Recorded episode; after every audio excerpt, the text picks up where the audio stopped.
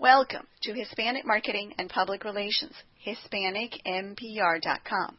This is Elena Del Val, and my guest is Hilary Linder, who is director of Indivisible. Today we will discuss the film. Hilary combines her knowledge in the fields of international development and humanitarian relief with her passion for nonfiction storytelling as the director and producer of Indivisible. She is the founder and president of Kudzu Films, a production company dedicated to spreading social justice through film. Hilary monitored humanitarian emergencies for USAID's Office of U.S. Foreign Disaster Assistance and served as a programs manager at the Clinton Bush Haiti Fund, where she managed projects aimed at promoting job growth and smart, sustainable economic development. Hilary also has established education scholarships for children in Zimbabwe and Tanzania and conducted independent HIV AIDS research in Rwanda. Indivisible follows three undocumented immigrants as they fight for a pathway to citizenship and a chance to reunite with family members. Hilary, welcome. Thank you so much for having me on today. We're, um, I'm honored to be here. This is a topic that is resonating so much for so many people at the national level, and of course, that is very emotional. What inspired you to work on this project? I, uh, my background, as you were saying, is in humanitarian crisis response, which doesn't automatically lead to a career in filmmaking.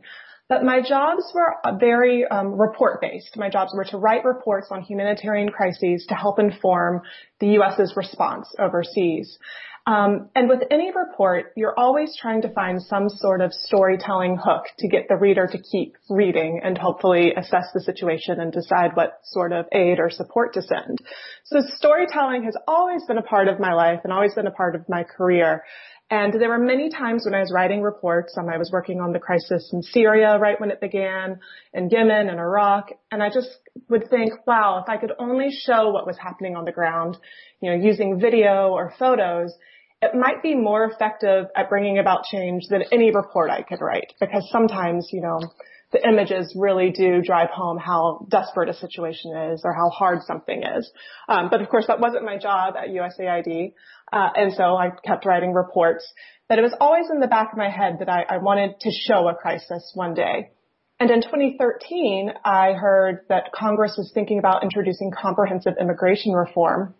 And I, because I worked on migration issues overseas, I worked on refugee crises, I've always paid close attention to immigration in the United States, and I knew we had an immigration crisis right here.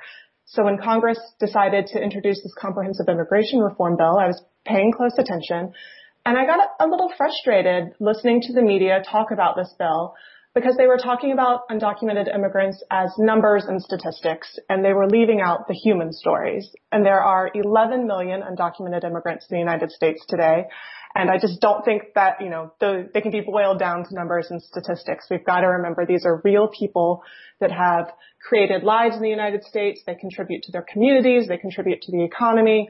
Um, and I just felt like their stories were getting lost. And I decided, okay, maybe this is a crisis I can actually show. So in February of 2013, I was um, working in Washington D.C. I started reaching out to everyone I could find who was writing about immigration, undocumented immigrants, working with dreamers. And little by little, I was introduced to the two young women in the film, Renata and Evelyn, over Skype.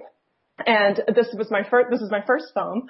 And I can clearly remember dialing their names on Skype and being so nervous because I was going to ask if I could follow them around for the foreseeable future as they were advocating for this comprehensive immigration reform bill. And they were so kind to say, you know what, we're actually coming to DC next week. Please come and meet us. Um, we can start filming and we'll see how it goes. And the rest is kind of history. We hit it off. Uh, we're able to foster some really close friendships and relationships and I filmed them for about two and a half years in the creating of Indivisible. Two and a half years you followed them around. I did, I did. And then we, um, you know, with documentaries, you never know where the story is going to go. So we started filming in April of 2013. And I truly thought I was going to be filming history. So the, the three in the film are undocumented. Um, they're often referred to as dreamers. They came to the United States as young children. Um, their parents brought them here looking for a better life for them, um, for educational opportunities, for work opportunities, for safety. And they grew up in the United States, you know, as Americans in every sense of the word other than that piece of paper that makes it official.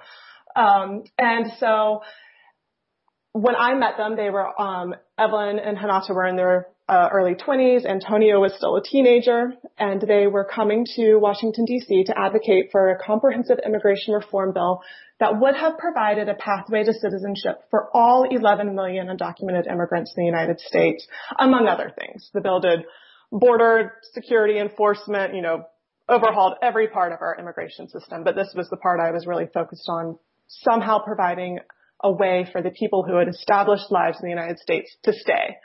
Um, and so again, I, I thought I was going to be recording history. I thought there was a real sense in Washington DC that this bill could pass both houses, know, the Senate and the House.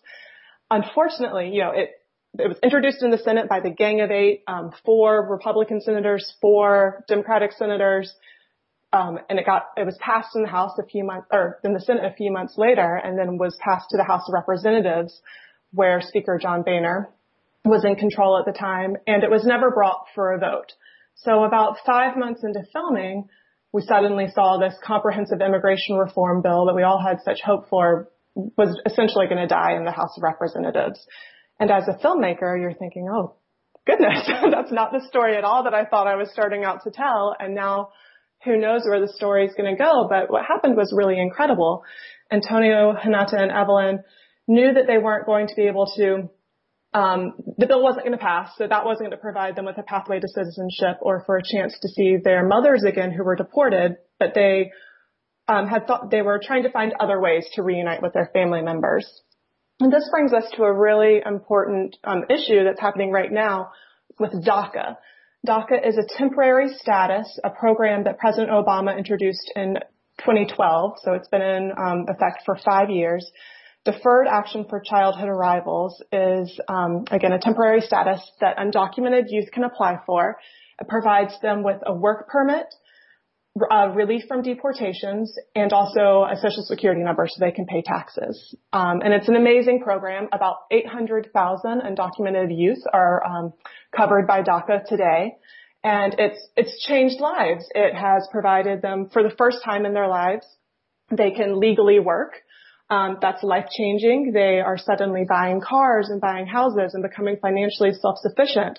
Um, along with all of that, they're also paying taxes, which is a great benefit for the economy. And um, unfortunately, President Trump campaigned that he would end DACA. Um, it was an executive order. He could certainly end it at any time, um, but he was inaugurated. The first few months of in office came and went. He didn't end DACA. And recently some very um, confusing comments have come out of the administration. Some saying DACA is safe, some saying DACA isn't safe. There are now um, nine state attorney generals and the governor of Idaho are threatening to sue President Trump to end DACA. Um, so it's it's a very um, scary time for undocumented youth, especially those who are covered by DACA, because this is such a life-changing program. And if they don't have this, they can no longer work, and then suddenly they're you know, they could be deported. Um, so it's a scary time. But because of DACA, the youth in the film were able to apply for temporary travel status to leave the United States and actually see their parents again, which is really incredible. Um, so the film ultimately took a turn to following the youth um, as they get to they get to return to Colombia, Brazil, and Mexico for the first time since they left, you know, 20 years previously, and to see their moms again. So it was um, I think that's one of the most interesting parts of filmmaking is you never quite know where a film's going to go, but you just keep following the story. You would think that this is the kind of story that Spanish language media or Hispanic media would have embraced and that there would be many, many stories like this one all over the country. Is that the case? Is your story, your film, one of many, or are you leading the pack? Since um, 2013, when I was kind of, I was frustrated with mainstream media leaving out the actual stories of undocumented immigrants, there has been a big wave of other media sources, other filmmakers, other storytellers covering stories of undocumented immigrants. Um, there are certainly some other documentaries out there.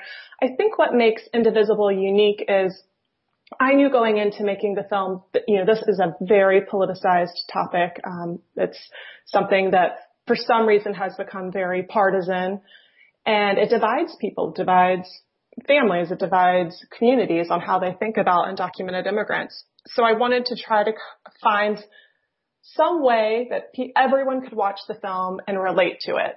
And what I decided was that it had to be a film about families. Everyone has a family in the United States.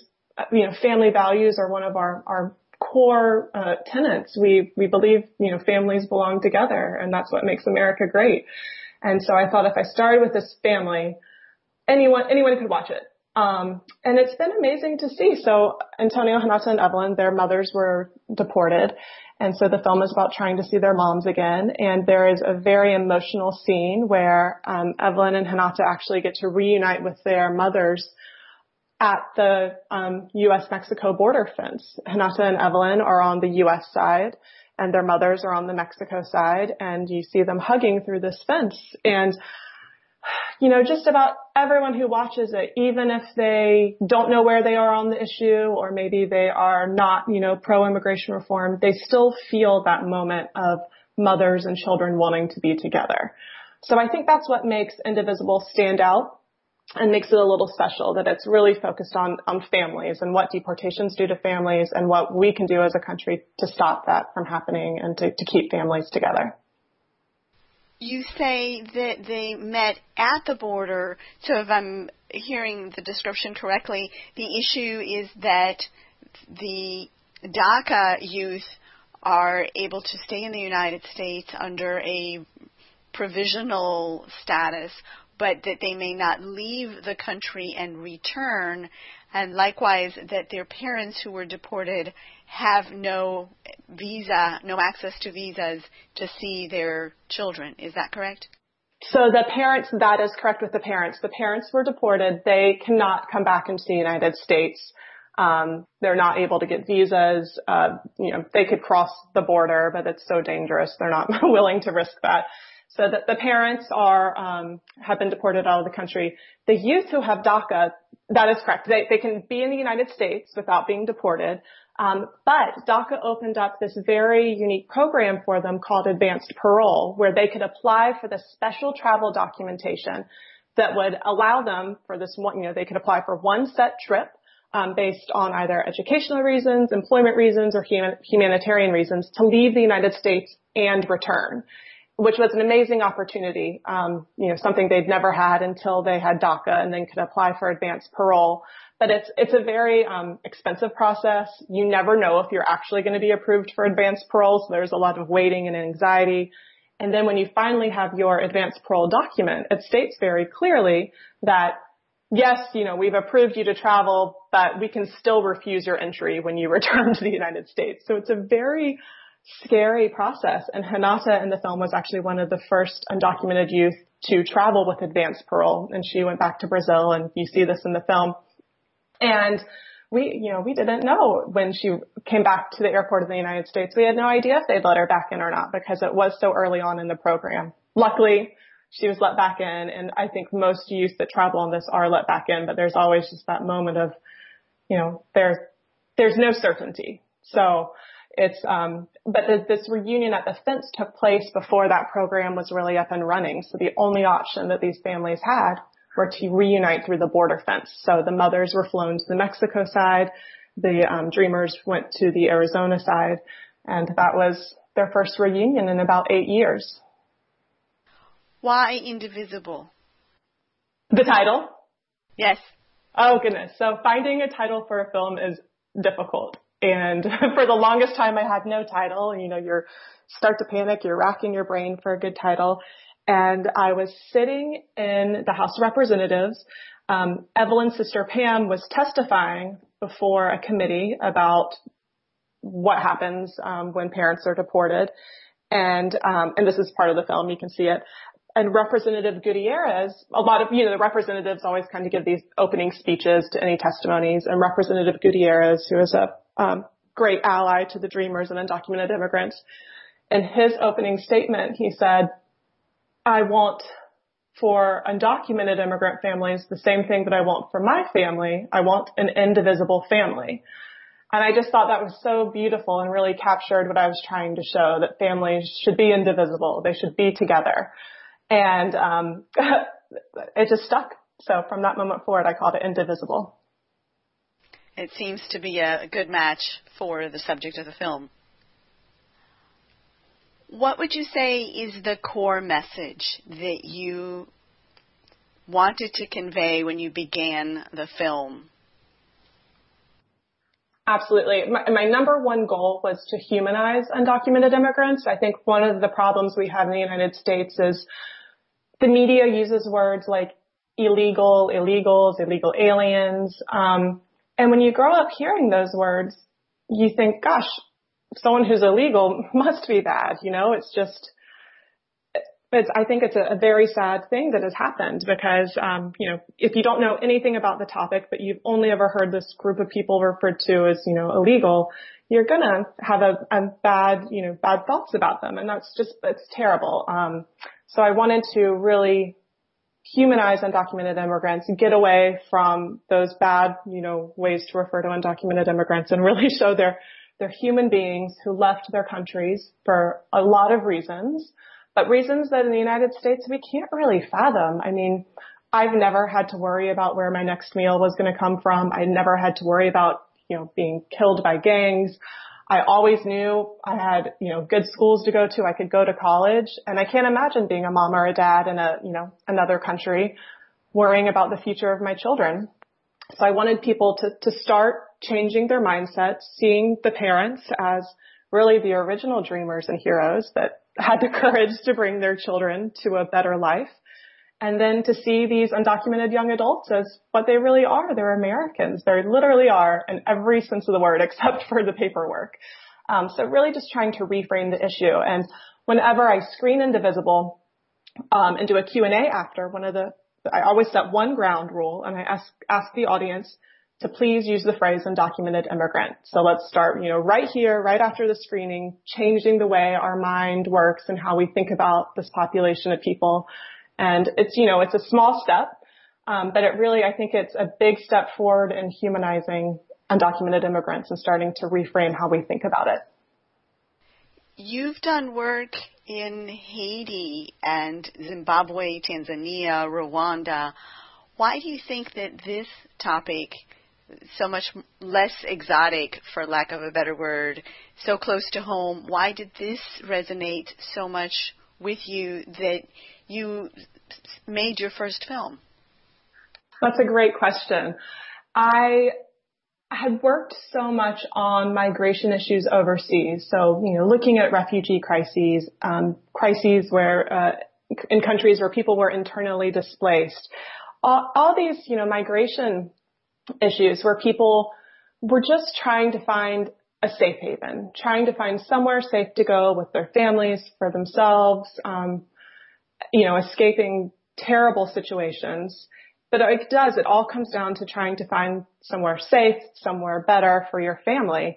And I think that's what led me as I was paying close attention to the immigration crisis in the United States. That just really spoke out to me that we had all these families here in the United States that had left situations that they felt compelled to leave to find safety or to find better opportunities. So there is a real parallel. Um, you know, as, I said before, I felt like we really did have this immigration crisis right here in our backyard in the United States. So while it's not, you know, a country on the other side of the world, it was, um, it's still really related to the work that I was doing. And I wanted to show, again, you know, show and try to explain that these people that have come to the United States, it's not a bad thing. It's something that any of us would do for our families if we were in that situation. And that's how we need to just think about it differently, start to change our minds, and then start to examine I think just the great things that undocumented immigrants do for us today in the United States. I think all of our lives are better, and if we really step back and think about it. Um, so while you know it wasn't a documentary in some far-flung country, I think that the themes were still there and present. Tell us about the making of the movie itself. This has been a long journey. You started in February of 2013, and you followed uh, some of the participants in the project for two and a half years, you said, and now we're in July of 2017. The film is going to have its world premiere July 29th. What has that four plus several months journey been like for you? Definitely the hardest but most incredible journey that I could have imagined. So I, um, again, I had no background in filmmaking. I did feel like I knew something about the topic when I started the film, um, but I had to learn everything about filmmaking, everything about fundraising for films, about editing films, about you know every step of the process, which I think is what kept it really exciting. Um, you just I could learn something new every single day working on Indivisible, and um, it, I think when you don't know where the story's going and you don't know where the funding is going to come from and you don't know if you can ever actually finish the film, it's just, it's an exciting and scary time. And for me, that's what motivates me. And there were certainly times when I thought, gosh, I don't know if I can finish this film. But all I really had to do was think about Evelyn, Renata, and Antonio and how they have much greater odds to overcome and they keep going and they keep fighting. And so if they can do it, the very least I can do is finish this film about their stories. So that was the ultimate motivator to keep going.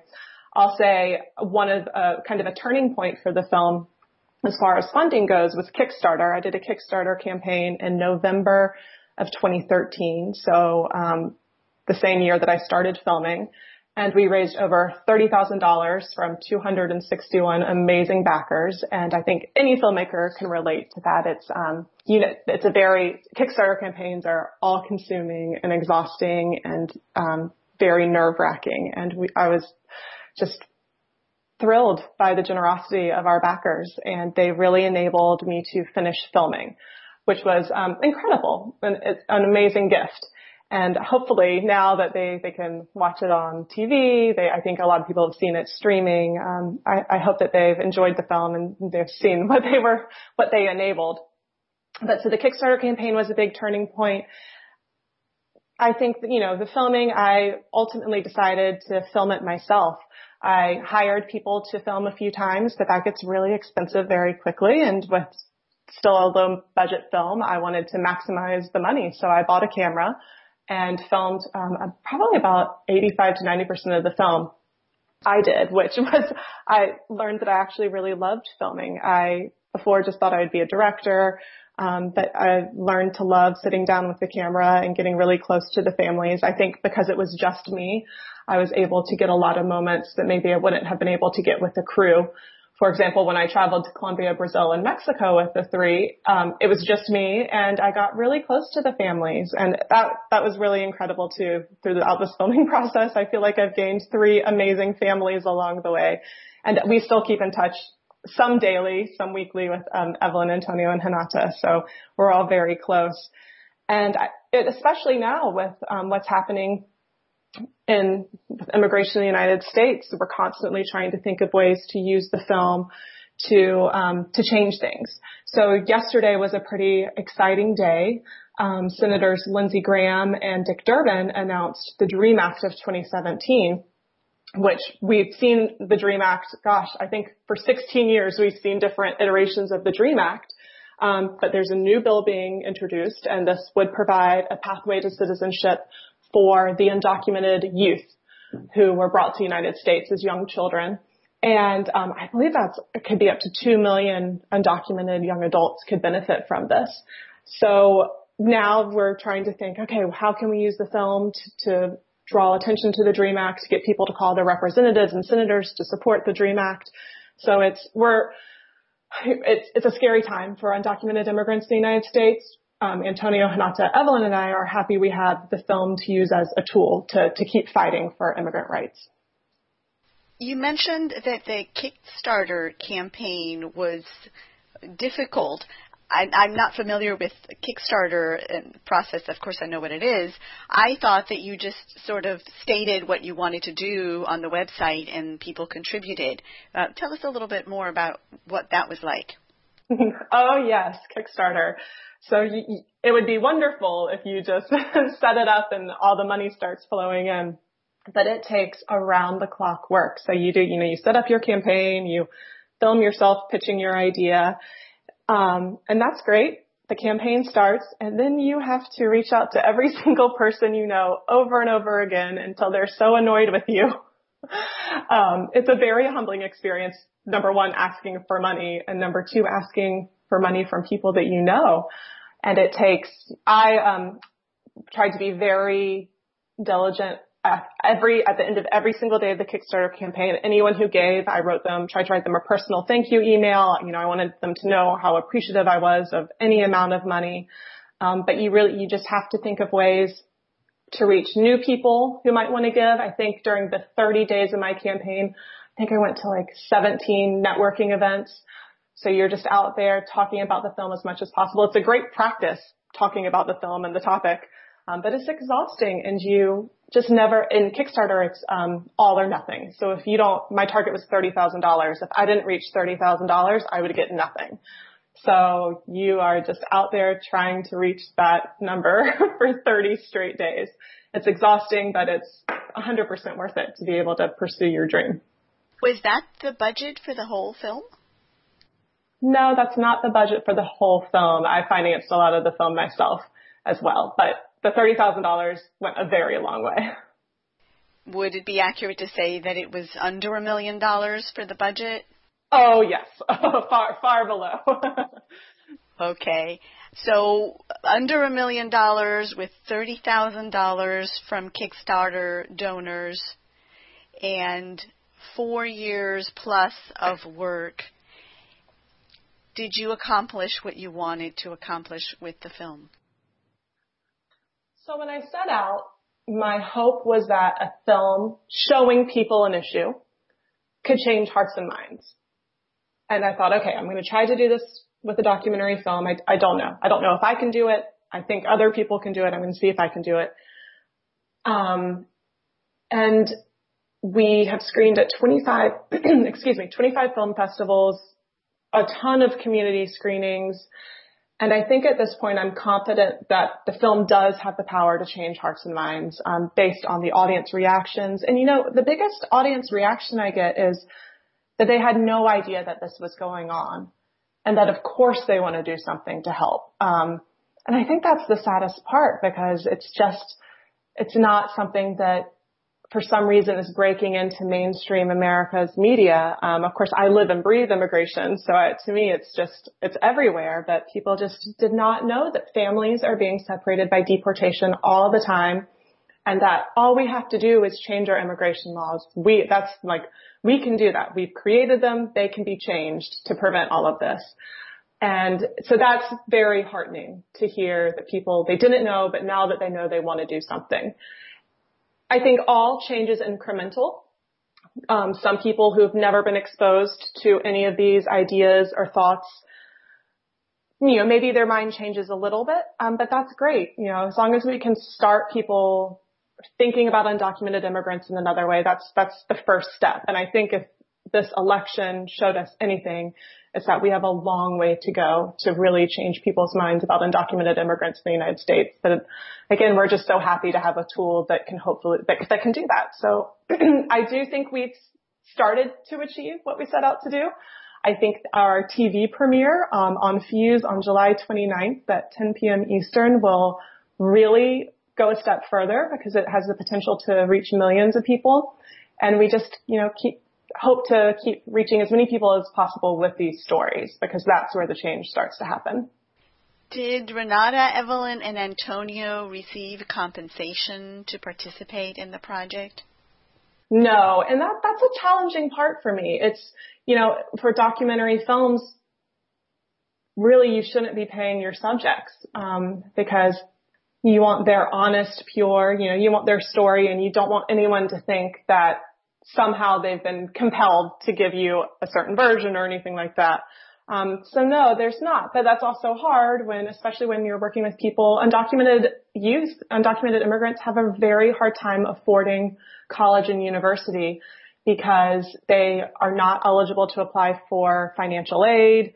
There are very few scholarships that they're allowed to apply to. Um, often they're charged really high tuition rates, out of state tuition rates or international tuition rates because they're not U.S. citizens.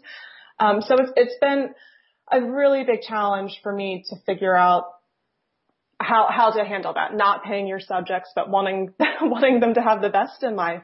So several groups have um, screened the film and treated it as a fundraiser for for their college um, to help pay for their college. So you, you know there there are some ways, but really, as a you know a documentary filmmaker, you have to it's a a line you can't really cross. would you say that in a way you are an advocate as opposed to a journalist in the making of the film? You're not just conveying the facts, but in in your film there is a perspective, there is a point of view. What would you say about that? There's definitely a point of view. I again, you know, the film at its core is about families, and we, you know, I we try not to hit you over the head with let's change things. But hopefully by the end of the film, you're feeling like things need to be changed. Um, but I personally certainly am an advocate. I'll fight for immigrant rights until until we win, um, which I think will be a long battle. But even you know with this new Dream Act out, I'm excited to start calling my representatives and getting other people to call the representatives to fight for it because I do think it's the right thing to do right now. Um, but you know the film I, I hope people don't feel like they're being, you know, preached to or compelled to think one certain way. I hope they just see these stories of these families and feel what they're going through, and that's what makes them want to, to fight as well. Some people's reaction when they hear undocumented immigrants, when they hear that these immigrants have lived in the United States in a covert fashion, they think that they're criminals. They think that their whole lives have been a lie to the system. What have you seen in relation to that? Sure. And this is, you know, we often find people with this kind of opinion of undocumented immigrants. I, the film, I think, really shows a big difference the undocumented immigrants that I know and their families, they are so hardworking. It's not like they came to the United States and the red carpet was unrolled to the American dream. They've had to work around the clock harder than anyone I know just to get ahead a little bit. Um, but I think they're often very, you know, they're happy to be here. They want to create lives and communities here. Um, it's hard. They often are, you know, paid less than what they should be paid, taken advantage of because they're undocumented. There's some really terrible situations. Um, but I think we, I think the general public needs to reframe again, how they think about undocumented immigrants. They are hardworking. They came here to create better lives. That is truly what the American dream is. Um, our, I laugh um, sometimes because we're we are all immigrants. I mean, I know my immigrant history. I know when my first family members came over, um, and I think everyone would it'd be good for everyone to stop and think about when their families came to the United States, why they came, you know, what were they running from, what were they running to, and I bet it's very similar to a lot of undocumented immigrants today. They were drawn, you know, they left their countries because they wanted better opportunities. They came to the United States because they, America could provide that. So we, you know, we've forgotten our history, unfortunately, and um, I think that it would do us all well to remember those stories because it's very similar to what's happening today. For those people who say that there is a process that immigrants should follow and that those who are documented immigrants, rather than to use the term legal or illegal, have followed that process and that these other immigrants who don't have their papers are getting a free ride, that it's not fair for all the other people who followed the process. What would you say? Sure. So what I say, and this question comes up frequently and I welcome it because I think this is very important for, un- for people to understand. for Antonio, Renata, and Evelyn's families and so many families across the United States, there was no line for them to get into. There are four basic ways to get a green card in the United States, and I'll run through them very quickly because I do think this is important for people to understand. Um, the first way you can apply is for employment reasons. And this means a green card is your pathway to citizenship. I'm not sure if everyone knows that, but so the first way to get a green card is through employment reasons. That means you have to have an employer in the United States who's willing to petition for you to come and work in the United States. This typically means if you're getting a green card for employment reasons, you have a very high degree or very advanced technical skills maybe you have some money that has helped got, get, gotten you there. It's for people often with advanced degrees.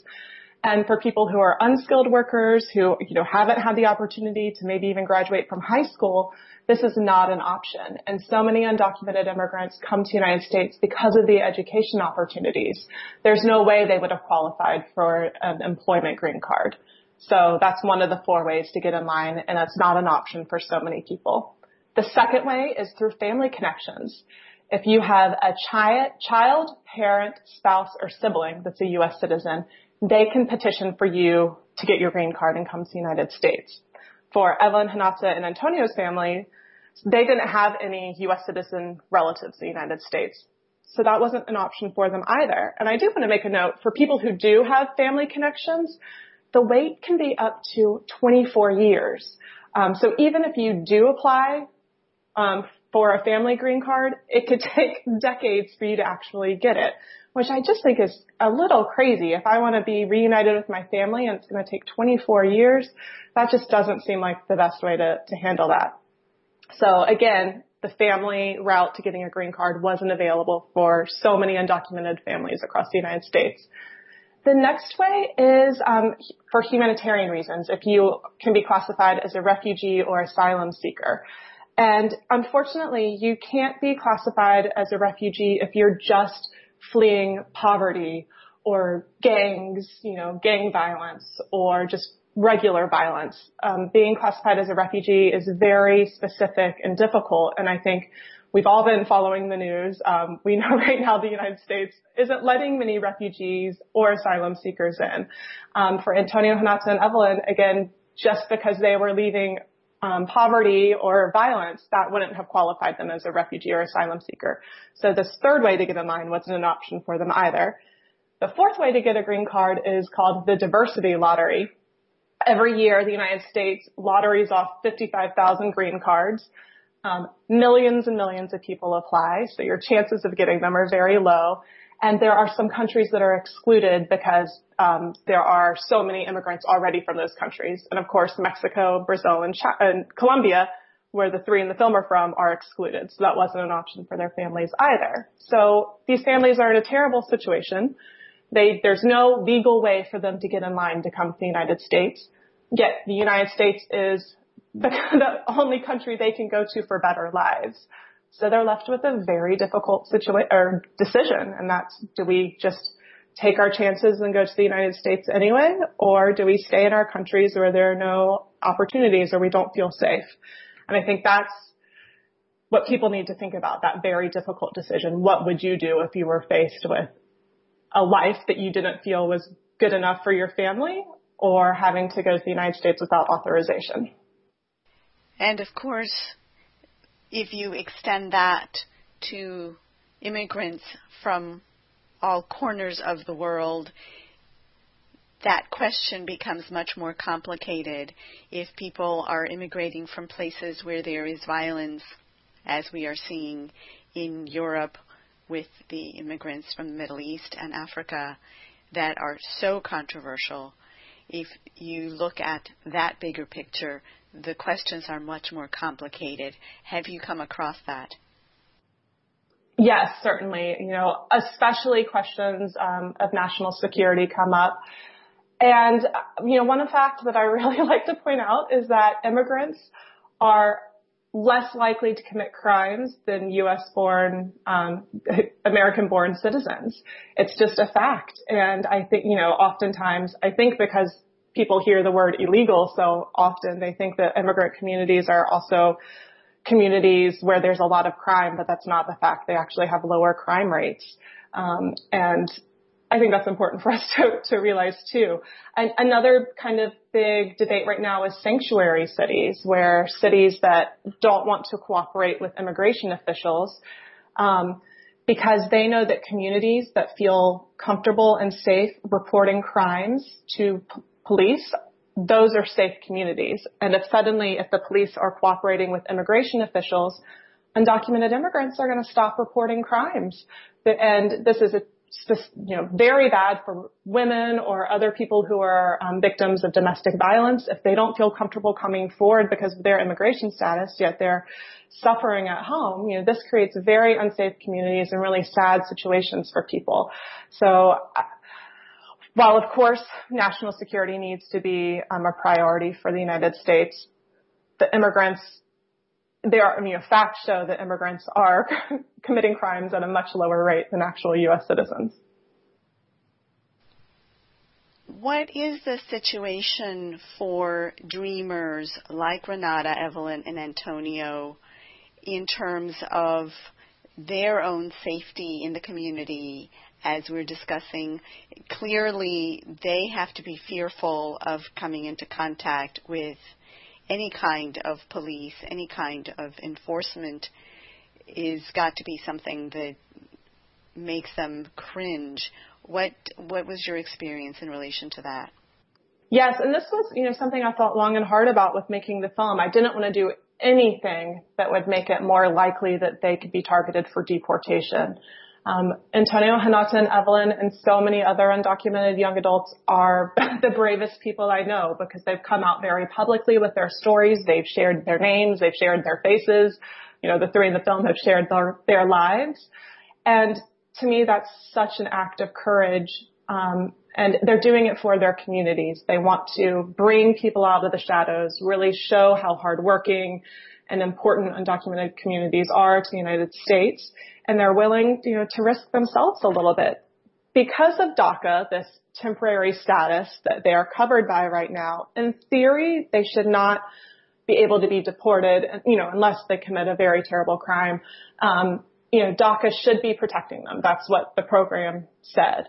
Unfortunately, in the last few months, we've seen some undocumented youth that have DACA be targeted for deportation. And that is especially terrifying. It's also terrifying to think that DACA could be um, canceled at any moment by President Trump. And um, we just we really hope that doesn't happen because it's 800,000 undocumented youth who are part of this program, and that would suddenly mean that 800,000 undocumented youth could be targeted for deportation. So it's it is scary, um, and I just think the courage that the three in the film show and so many others who are out there fighting and sharing their names and stories. It's um, it's tremendous, and it's you know something that they are doing for their communities, and that's it's really amazing to me. How does that work, Hilary? Is is there a document that they carry with them that says they have DACA protection? Is it there some sort of notation in their record or their driver's license? Yes, they do have documentation that they have DACA. Um, so in theory, you know, if they were stopped by police officers, that, you know, they could say, I have this status. Um, luckily they're not often stopped by authorities. I think that's one of the scariest parts is flying, going through airports and having to explain their status. Um, and it's, you know, often they're pulled aside for secondary inspection and more questioning. Um, but so far they've gotten through. But there, there is proof of the status, yes. So if they are driving and they are stopped for an infraction or for not an infraction, they have a document that they can show to the police officer because of course now we're seeing as you said earlier that there is there are communities that are working with federal authorities where any kind of a situation can lead to someone being detained by federal authorities, and if they don't have proof that they have a right to be here, they're immediately taken to a place from which they're to be deported. Correct. And so, yes, there's a document, but this also leads to the point that in many states, undocumented immigrants can't have driver's licenses. Licenses. They're not allowed to get a driver's license. DACA, this program again, in many states have allows undocumented youth to get driver's licenses. So that's their first line of defense. You know, if they get pulled over, they actually have a driver's license. But what if you're an undocumented parent in a state where you can't get a driver's license, but you've got to drive to work, you've got to drive your kids to school, you've got to go grocery shopping, all the things we use driver's licenses for. But because you're undocumented, you're not allowed to have one. If you get pulled over, you're in a really tough situation. And we see that in the film with Evelyn's mother, who was not in a state that where she could get a driver's license as an undocumented immigrant, yet she had three girls, needed to get them to school, to her work. And that's all it takes is getting pulled over once and that, you know, that led to her deportation. So it's, it's very difficult across the United States if you do not have access to a driver's license every time you get in that car to do everything that you need to survive in this country. There's a chance that you could get pulled over and potentially deported because of that. And so I think, again, that's, you know, DACA allowed undocu- undocumented youth in many states to get driver's licenses. So that's another um, level of security for them. But there are so many people who don't even have that. Is it perhaps safer? Is there a, a does being in a large city make it safer than being, say, in a rural area, as uh, we saw in the film, where you have to drive? Or um, are there other factors that make an urban center less safe? I think cities in general, especially if they are sanctuary cities, are safer for undocumented immigrants um, as far as being targeted and um, uh, by authorities. But that's hard. I think it depends on where you are. For example, you know, stop and frisk in New York was terrible for undocumented immigrants and other, um, you know, minorities because they were targeted because of, of their race. There's a new bill being put, you know, SB4 in Texas, which has really um, come up again. It allows enforcement to discriminate people based on their color of their skin or their country of origin. So it, it just really depends on what's happening in your city. Um, and so, yeah, I think driving any distance without a driver's license is definitely risky. Um, and so in some cities with public transportation, you can avoid that risk, but there might be other risks depending on how your police system is cooperating with immigration authorities. So I think there's always risk and undocumented communities try to find ways to minimize that, but oftentimes, you know, to go to work and school and get food, you have to sometimes take those risks. What would you recommend for our listeners who want to gain a better understanding of these issues of course, in addition to watching the film Indivisible July 10th at 10 p.m. Eastern Time on Fuse Television, which is on cable, right? It is on um, for some cable providers. If you go to um, the Fuse website, you can actually find out what Fuse channel you are. Um, so that a lot of people will have access to this. Yes for those people who want to gain a better understanding of the issues that we are discussing here, which are complicated and uh, complex, what sources of information would you recommend? Are there any websites? Are there any books or other films that you would suggest? Sure, absolutely. So start by watching Indivisible. Um, start getting familiar with these issues. Um, our website, indivisiblefilm.com, we do have a take action page. So if you're compelled to do something, if you want to do something, there we post the latest petitions. We post um, advice for how to contact your representatives to um, support whatever legislation's out right now. Right now, of course, we'll be pushing for the DREAM Act of 2017. So there's a good way to take action. I would say um, in your life, you know, how I encourage all audiences to use the phrase undocumented immigrants um, rather than other phrases. So just try that, start using that, and that's a good place to start making change. And then if you want to find out about in your local community, I would say Google local immigrant rights groups. There are amazing groups across the country working on immigrants' rights, immigrant rights, and your local organizations will be able to inform you about what's going on in your community, in your town, things, specific things you could do to help. Um, I think right now, especially with the DREAM Act being introduced, there's going to be a lot more media coverage of all of this. And so that's where, you know, read the media coverage, but hopefully you've also seen Indivisible so you can, you know, think about undocumented immigrants not as numbers and statistics, but as actual humans and kind of use Antonio, Evelyn, and Renata's stories as reference when you hear things in the news um, and, and when you think about their families and what it would mean if we, you know, the DREAM Act bill it's likely that it will also include a lot of enforcement measures. And enforcement measures unfortunately mean that more family, more people will be deported and more families will be separated. So it's important to, to hold Antonio, Renata, and Evelyn's stories close to your heart. So when you hear about enforcement, you remember, okay, that's going to mean more families are being deported. Um, so just keeping all of those in mind, and I think I think that's a good place a good place to start. Where can our audience watch the film after the 29th of July? It will be available on Amazon and iTunes starting August 1st, so everyone will have very easy access to it, uh, which we're very excited about. Is that in the U.S. and internationally? Yes, and it'll be in English at first. We hope to add Spanish and Portuguese language versions soon, but English to start. Are you on social media? Yes, we are on Facebook as Indivisible Film, and that's where we post the most. So you can certainly go there for updates. And again, our website, indivisiblefilm.com, is another great place to get updates.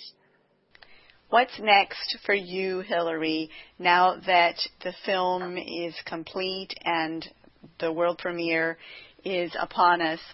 Are you going to continue making films? What are you planning? Yes, I'm actually working on another film right now. It's an incredible story. It's called Muji Blades and it follows Muji Karim. He is one of the fastest bilateral amputee sprinters in our nation. Um, he lost his legs five years ago in a very terrible car accident that has accomplished amazing things in the five years since to the point where he runs the 100 meter and 200 meter dash extraordinarily fast and competes at the national level. Um, and so we're going to see him trying to win the world championship. So it's a great story. Um, and we're in the middle of filming, so it's got a, a, long way to go, but that will be out hopefully in the next few years. Um, but also just focusing on using Indivisible as much as possible to help fight for immigrant rights in the United States. Again, we have a long way to go. The election made that clear, but if we can really change hearts and minds um, as much as possible, maybe when uh, you know the next big immigration reform bill comes up, more people will be uh, will want to support it. Are there individuals, are there organizations that have come forward to support the film and the issues that the film is showcasing?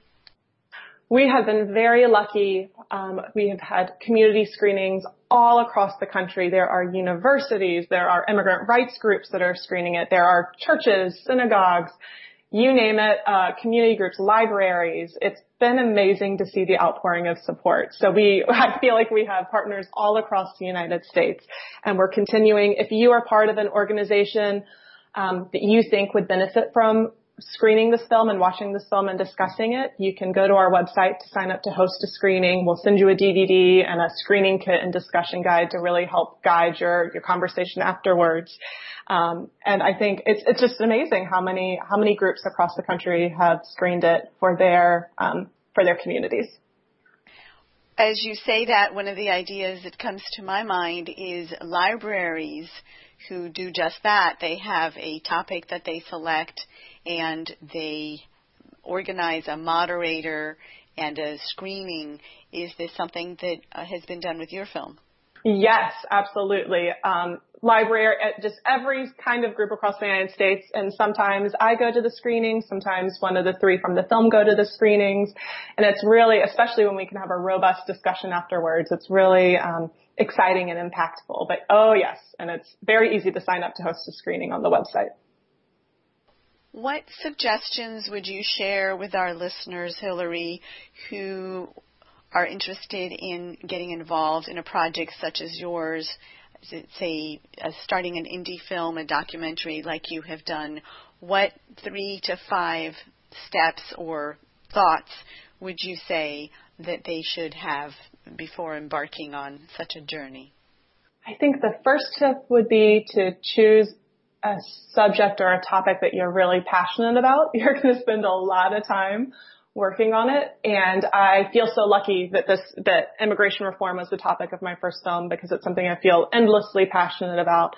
And, um, not, you know, not only making the film, but now trying to use the film to, um, to change things in the United States. I just feel constantly motivated.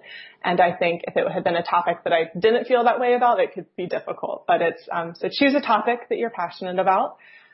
the second one is just know going in it's going to be tough. There's no easy path to making a film. Um, and just be willing to do anything it takes to make it happen and don't, don't give up. Um, there's always a workaround. There's always a way to make it happen. It might not be clear at first, but you just have to keep thinking and keep pushing. Um, so I would say just know it's going to be hard, but do it anyway. Gosh, third tip. Um, never stop learning. Um, I think for me, it's amazing the internet is such a great resource for filmmakers. If I ever have a question about something technical or something about editing, you can just Google, you know, Google your question and you can find a tutorial video or many videos in just a matter of seconds. Um, and I think that's that's been so amazing for me. I didn't go to film school, but I have a constant a constant question. So knowing that I can just uh, use online resources to, to help start uh, teaching me different things, that's been really amazing. Um, I think a final tip is for anyone planning to do a film is from the beginning plan for your whatever would be your wildest success. Plan for that. I, um, you know, this was my first film. I had no idea if anyone would ever see it. I didn't even know if I'd finish it. I hoped I would, um, and then I didn't know if anyone would see it. And then um, we've had some really uh, amazing success with the film. We were in 25 film festivals. We're going to be on TV. We're going to be streaming. And had I planned for all of this from the beginning, life would have been much easier. There are lots of, um, you know, make sure contracts are in place. When you're choosing music, make sure you're licensing music for all the different things you want to do so you don't have to keep licensing it. There are just uh, ways to plan ahead that will save you money, save you frustration, save you time. Um, and I wish I'd done that from the beginning. So certainly with my next film, you know, I'm planning, I'm hoping it will be successful. And so I'll plan that way and hopefully avoid a lot of headaches in the future. So I think have confidence in yourself and, and plan accordingly. What was the biggest challenge you faced in the filmmaking project? Oh, I think on the filmmaking side was just, you know, learning filmmaking, making the film, editing, you know, every part of the way was a challenge for me. So I think filmmaking in general was hard. Um, the funding was particularly hard, um, and is still hard. That I don't want to sugarcoat that for anyone, but you know, again, if you are dedicated, you can you'll find a way to make it happen. Um, but I think the biggest challenge for me was the emotional side. I, I knew this was going to be a tough topic. I didn't, I guess I didn't know the emotional toll it would take on me. Um, it's, it's sad. You know, there were moments when I was crying behind the camera as I was filming. There were moments where, you know, I'd excuse myself and go to the restroom because I knew I was going to cry. It's just, these stories are tough, um, but they're important to hear. And I just, I don't know if I was fully prepared for that. And even today, you know, it's just, it's hard to see a community that I care about so deeply being, you know, demonized, criminalized, you know, being so unsure about their future. So I think, and I think anyone who does social justice films or films on topics like this will find that as well, that you will become emotionally uh, involved and it's, it'll take a toll, but you know, it's been a privilege to work on this topic and with these amazing people. So I would certainly do it all over again. Well, that takes me to the next question, which is what was the greatest reward? Oh boy, the greatest reward. I think that comes after audiences have watched the film and often we'll have people come up to us afterwards and say things like, you know, I used to want to build a bigger border wall, but now I don't want to.